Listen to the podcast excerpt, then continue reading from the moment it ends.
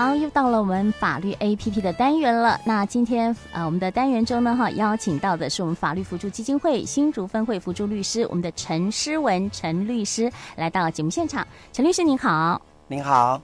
观众大家好，好，是我们今天邀请到呃陈律师来到节目当中后，同样要谈的就是我们十二月的车祸知识月。那今天要谈的主题就是车祸调解的实际案例分享。那想请问我们的陈律师哦，呃，根据这样子的呃案例分享，有没有一些可以跟听众朋友们来做分享的内容？呃，我在新竹地院是从九十四年开始担任调解委员了，那有百分之六十的案件都在帮忙。呃，调解车祸是。那这个案例提出来是给大家分享说，如果在呃新竹或呃桃竹苗地区，还有我们新竹呃城要注意一下哈。从我们那个交流道哈，新竹交流道哈，呃，要南下往高光复路那个灯号，坦白讲，我 我个人几次的经验就是要很小心，你到底是要往交通大学，或者是往我们市区哈？对。哦，这个部分要小心。啊，这个案例就是说。可能乙车哈对这个交通号志不熟，然后就是误闯了这个，当时是甲车想要左转，那甲车本身是绿灯，但是甲车现在自己很疑惑的是，那个交通警察的一个初步研判表认为他正在起步，可能也要注意一下整个行车动向。那以我的经验，这一个交通事故哦，它的噪音可能肇事的原因啊。当然，可能就是研判，可能就是乙车本身，因为没有遵守路权。因为目前我们的交通事故是以路权为优先，嗯、马路的权利为优先。那甲车可能啊会有一点造小小的肇事次因，就是在灯号起步的时候，还是要看一下。啊，不是说灯号起步就可以马上立即立灯就冲出去。那当然，甲车是觉得很不服气啦，一直在说明这一点。那我也要呼吁一下。因为连我自己在新竹住了十呃将近二十年了，是那个灯号我还是有一点搞不清楚。是啊、呃，我们想哈，我们呃问一下这个律师，就是说呃，在所谓的这个车祸案件进入调解还没有进入法院的时候，这个肇事的比例跟责任的认定的依据是什么？呃，肇事的一个认定是这样子啊、哦，一旦发生车祸的话，如果有警方有介入的话，嗯、一定会有现场的一个肇事图，还有拍照。对，这个大家民众可以在七天之后去跟承办的警员申请，那三十天之后，就是我刚才所讲的一个车祸初步研判表，也是承办警员绘制的，嗯、但是这个只仅供参考而已。是，如果一般百姓觉得还是不服气，像刚才乙车还是不服气，那我有建议他就可以跟我们的竹苗车辆鉴定委员会申请鉴定，嗯、那这个鉴定是要三千元的。是，不过不过，如果这个事故是有人受伤，而且有人在半年之内提起刑事告诉，那一旦进入了检察官，就是从交通队或者是一般的派出所承办，移送到地检署之后，检察官一旦承办，那是不用付费的，可以请检察官去申请车检的一个报告。嗯、那车检的报告常常会呈现，我们只讲结论，对，他会说，哎，如果两车为同时肇事原因。那在民事的一个赔偿的部分，可能就是各负担百分之五十五十。嗯哼。那如果刚刚像我刚才所讲，有主要的原因主因，是或者是次要原因次因，那就是百分之七十跟三十，但没有说一定哦。嗯。有时候会调整到六十五跟三十五，或者是八十跟二十，但是很少看到九十跟十的啦。嗯。所以有个概念都是三七比。那有时候就颠倒嘛，颠倒就是哎，看哪一个肇事原因是次因主因或主因次因。那另外一种是没有肇事原因，就表示您是零，肇事责任是没有，你没有过失。对，那对方当然就是全部的肇事。全责。对，所以大概是组合只有三种，嗯、但是如果刚刚那个主因次因变换就是四种。哦。哦，有这种四种的组合。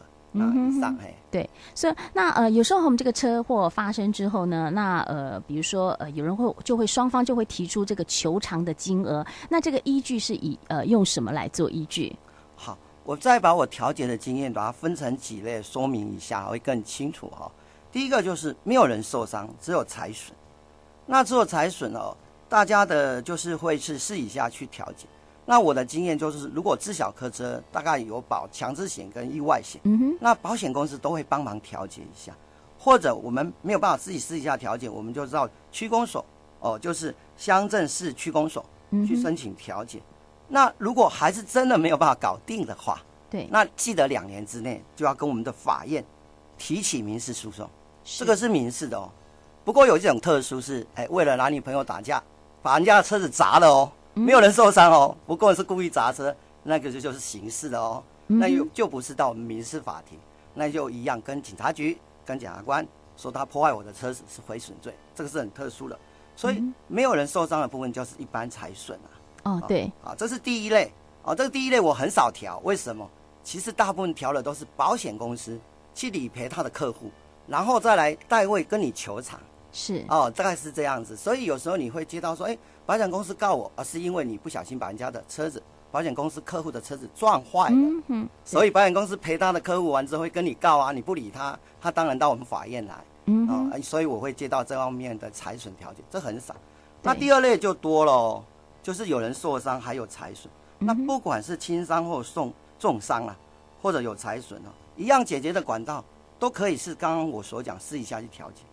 如果如果调解不成，也要记得六个月之内，到警察局去提出刑事告诉。那依照我的经验，其实一旦到警察局或派出所等等哦，交通队他都会提醒你说啊，你们私底下先谈谈看。对，如果谈不成。那你六个月之内再来我们这边报案，嗯哼，大概是这样。那一旦哦，如果又是谈不成，那当然就是警察就移送到检察官去，那检察官会开庭，那大部分的检察官也会去劝和解，又一样就到我们的区公所或者甚至我们法院那这边调解。不过这种案例我自己做调解员是不多啦，我比较可惜的都是已经啊到末端了，已经被起诉了，是。那起诉到法院去，那就是到法院做调解。那我补充一下，刚刚那个光复路的部分就是这样，对，双方都有车损，双方都有受伤，是。那到了已经都两个都各打，哎、呃，不要说五十大板，一个是小屁股，一个是大屁股，一个是百分之二十的责任或三十，一个是七十或八十，就是乙车比较重。那以我们的刑事责任，乙车可能哦会被判个大概拘役二十天到五十天，就被我们政府罚两万到五万。是。那假设更冤枉啊，他觉得我只是起步，我是绿灯。他搞不好被判五天，我说一个案例五天十天，也被我们政府罚五千到一万，这个都不涉及于你整个车辆的一个恢复原状，或者你们的精神物业金，或者是一个医疗费用。所以我做调解委员都一直拜托他们，想想看，呃，如果有一些保险，或者说是很轻微的擦撞，真的不要那么坚持，互相各自让步一下，对，啊，不然你真两个人都罚给政府了，然后已经到了法院，坦白讲，这个诉讼大概都已经进行。半年之久，嗯、那生了一肚子一肚子气，其实对自己都不合适。所以在这个部分，百分之九十九我都有机会把它达成调解，是劝喻双方啊那个案例。嗯、那另外一个交通事故比较重大的就是死亡啊、哦，是那死亡哦就会是公诉罪哦。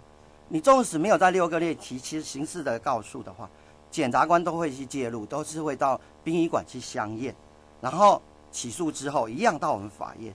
那其实虽然是公诉罪，不管怎样，法院的法官哈、哦，检察官是比较少去劝的，因为都是公诉罪。对，法官还是会劝说啊，和解看看。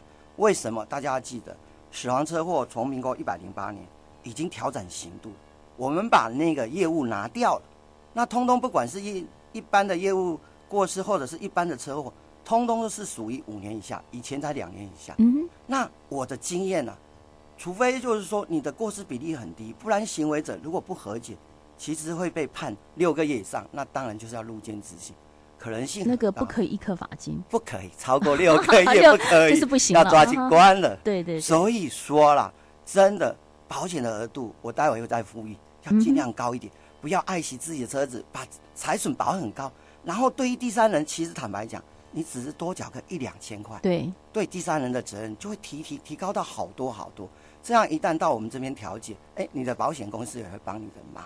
嗯，所以因为现在过失致死的刑度提这么高，其实大家压力就很大。对，好、哦，嗯哼，哦，这个以上的一个呼吁了哈。那我刚才有说明，就是大概我调解是三这三种类型。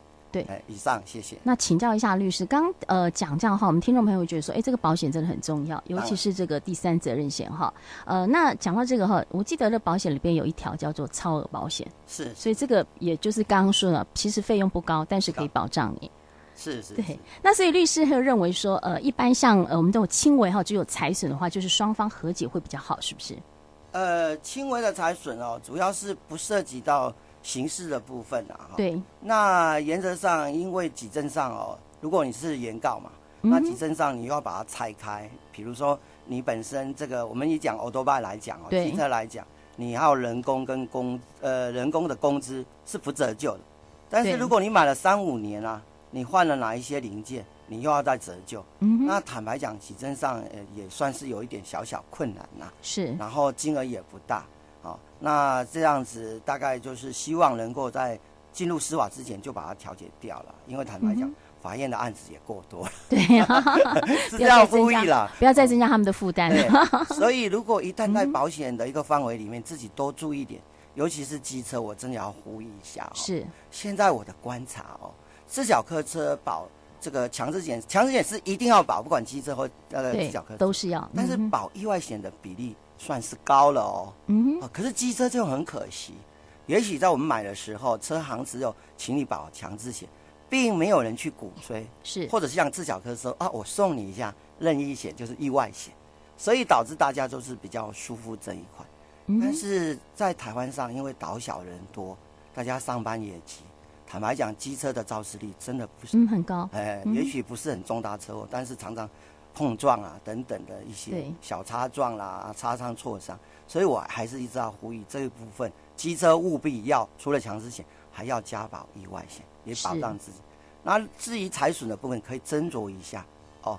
所谓的假释乙式都是爱惜自己的车，然后被撞怎么样，可以去跟请保险公司先理赔自己，嗯、但是可以更注意一下。去保对别人的财损，嗯，这样更有保障。这个好像大家都会忽略哈，是因为保哎比较爱车哈，人就比较没有去注意。对，所以我呼吁一下，就是说，尤其现在的呃超跑呃，我们所讲很贵的车很多了，所以是不是自己呃斟酌一下，除了爱惜自己车，也考量别人的身体、生命，还有别人的财产，然后多问一下保险员。其实我印象中金额都不高，嗯哼，只有你的假释乙式是会比较高。对对对、啊，其他的算起来都是小钱呐、啊。对了，比例上，我的建议，万一真的是发生事情的时候，哎，有这个保险，觉得很有保障，而且最起码有这个保险员帮你去做协调。哎，没有错，没有错，是的，是的。对，那再请教一下律师，就是说，呃，像这个呃违规停车哈，在车祸中，呃，这个负的这个肇事的比例判断，还有像呃残废啦、失能、死亡这些重大车祸，他们的求偿依据跟赔偿的项目，跟我们解释一下吗？呃，主要要提第二个案例哈，这个是也蛮。呃，讲起来是几年前啊，就在我们现在这个景广啊，再往北边一点点，是就是现在的自强南路跟文心路啊。对。那有一位行人正在要穿越文心路等那个红绿灯啊，对对。那很不幸啊，当然某个肇事者从前期大概也比较辛苦，哦，也许加班，然后很恍神。就没有看到我们的自强南路已经闪现红灯了，嗯哼，还是我们所讲的直直的闯，然后也没有减速，然后就往那时候还是 seven，现在像 seven，对对对，他站在那边多无辜，那另外一部违规的停车，也许就是到便利商店买东西，是，然后这样夹击导致他死亡。那我要讲的这个部分是，当然主要肇事者这个从那个下班的园区的工程师是。一定要负责任。是。那后来在追究说，那边不能够暂时停车。嗯哼。那个部分有红线。是。所以有时候要辛苦一点，要到便利商店要看一下，再往前开一点点。嗯。所以这个部分的呃肇事的原因呢、哦，呃，我的后面的了解啦，这个违规停车有被开罚单，然后他的还好他也有保险。嗯哼。他的保险公司也出了一笔呃不少的金额。是。然后再加上工程师那一笔。这样子的被害人的一个求偿啊，还是有得到满足了，这个是还蛮欣慰的啦啊。嗯哼。不过已经也很蛮遗憾的，因为他小朋友都不大。啊，这个部分是这样的建议，所以大家可能要辛苦一下，因为违规停车有时候肇事责任真的很难厘清。对。啊，因为事故的时候就赶快跑掉。那还好的，坦白讲，现在如果在市区，这个监视器是蛮多的。嗯哼。啊，但是如果是在比较郊区，有时候真的违规停车的。过失啊，我们所讲的因果关系哦，这个比例上是比较不容易去判断，所以也是呼吁一下，拿这个案例是拜托大家，嗯，要辛苦一下，不要为自己一时方便啊，导致人家呃一辈子和一个家庭的破损。那至于所讲的残废、失人等等哦，这个是属于死亡之外的呃，我们刚刚有讲啊，一个是财损，嗯、一个是轻微的伤害，一个就是我们所讲的重伤害。那这个残废，我们目前呢、哦，大概在强制险里面是分一级到十五级啦。嗯哼。那这个跟劳工保险里面是很类似。那那赔偿的部分是从五万到两百万不等。那所谓私人也是搭配这个一到十五级哦。那有些部分，如果你是一二级的，比如说是植物人，我们举例来讲，那等于是你的整个劳动的机能就百分之百丧失，那就要去计算。比如说你现在是四十四十岁，那劳动能力可以计算到六十六十，嗯哼，六十五，六十五啊，对。那这二十五年之内，扣掉一些其中的一个利息，然后如果他是百分之百的一个丧失劳劳动能力，那我调解的经验就是在这个部分看护费用还有这个部分劳动能力的减损哦，都是大宗啦，哦，所以这个部分如果我刚刚一直呼吁的说，呃，在保额的部分能够都增加，那可能保险公司在这部分除了强制险啊、哦、会理赔一些，然后自己的意外险也会帮忙再加一些，这样就很容易去促成一个和解了。嗯哼，我的经验是这样。以上，谢谢。是，好，那根据我们今天呃探讨的主题哈，我们的律师有没有其他需要再补充的？嗯，目前大概就是一直在呼吁了哦，机车就是一定除了强制险要多加保意外险。是。那第二个是小小一个呼吁，我自己的观察。嗯哼。现在大家上班都很急，就像现在已经差不多刚好。如果在七点半到八点半啊，甚至九点，那快快慢慢。那大家观察一下，慢的部分真的都是年长者啦。所以家里有年长者，建议一下，尽量不要再上下班。嗯，不是说不能出门啦，尽量。哦，对，这个当然我讲多了，就是说，整个政府体系要把捷运系统、大众系统也要建立完善。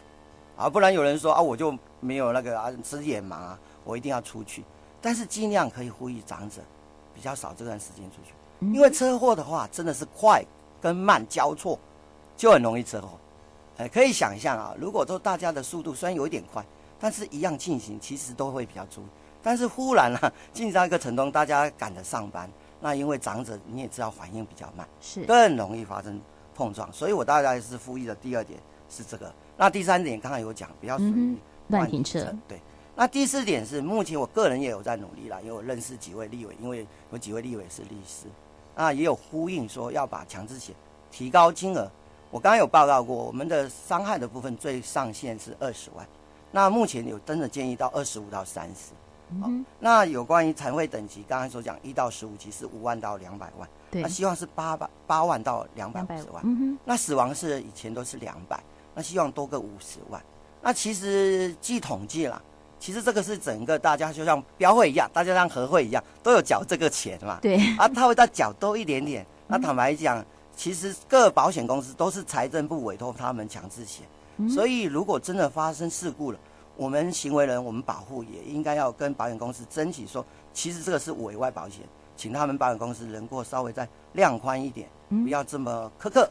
哦，这样子有时候对我们做调解委员来调解这个完整的车祸能够圆满是有帮助，大概有这个四方四个方面的一个建议了。是，上谢谢。对啊、呃，当然哈，我们都是希望大家出门的时候都能够快快乐乐出门，平平安安回家，这是最重要的哈。所以请大家这个行车的时候还是要特别的注意，要呼吁到我们的警广呃这个交通哈，还是请大家哎要停看听好，慢慢行。那如果说我们遇到有法律的问题的话，要怎么跟呃这个法呃法服会来联系呢？呃，这个部分哈是在请民众啊，如果遇到法律问题哦，可以到。就近各地的法律辅助基金会申请法务的律师，然后法律咨询啊。那新竹分会的预约电话是零三五二五九八八二，嗯，啊，零三五二五九八八二。那惠子哦，之前是在新竹市，搬来好像也两三年了，是在我们竹北市的县政二路一百零五号，就是以前的我们法院的少年啊。法庭，哎，这个家事后少年法庭，县政二路，呃，一百零五号。是好，当然我们听众朋友们，如果对我们今天的主题内容有任何疑问，也欢迎利用我们警广的这个简讯快一通零九三四零一一六五二，或是直接在新竹分台 FB 来做留言。当然，我们今天节目也有直播，如果没有听到的观众呢，哈，哎。听众朋友们可以重复来收听。那我们今天呢，非常感谢我们的陈诗文陈律师来到节目现场来跟大家做分享。我们再次谢谢陈律师，谢谢您。啊，谢谢主持人，谢谢各位听众，谢谢。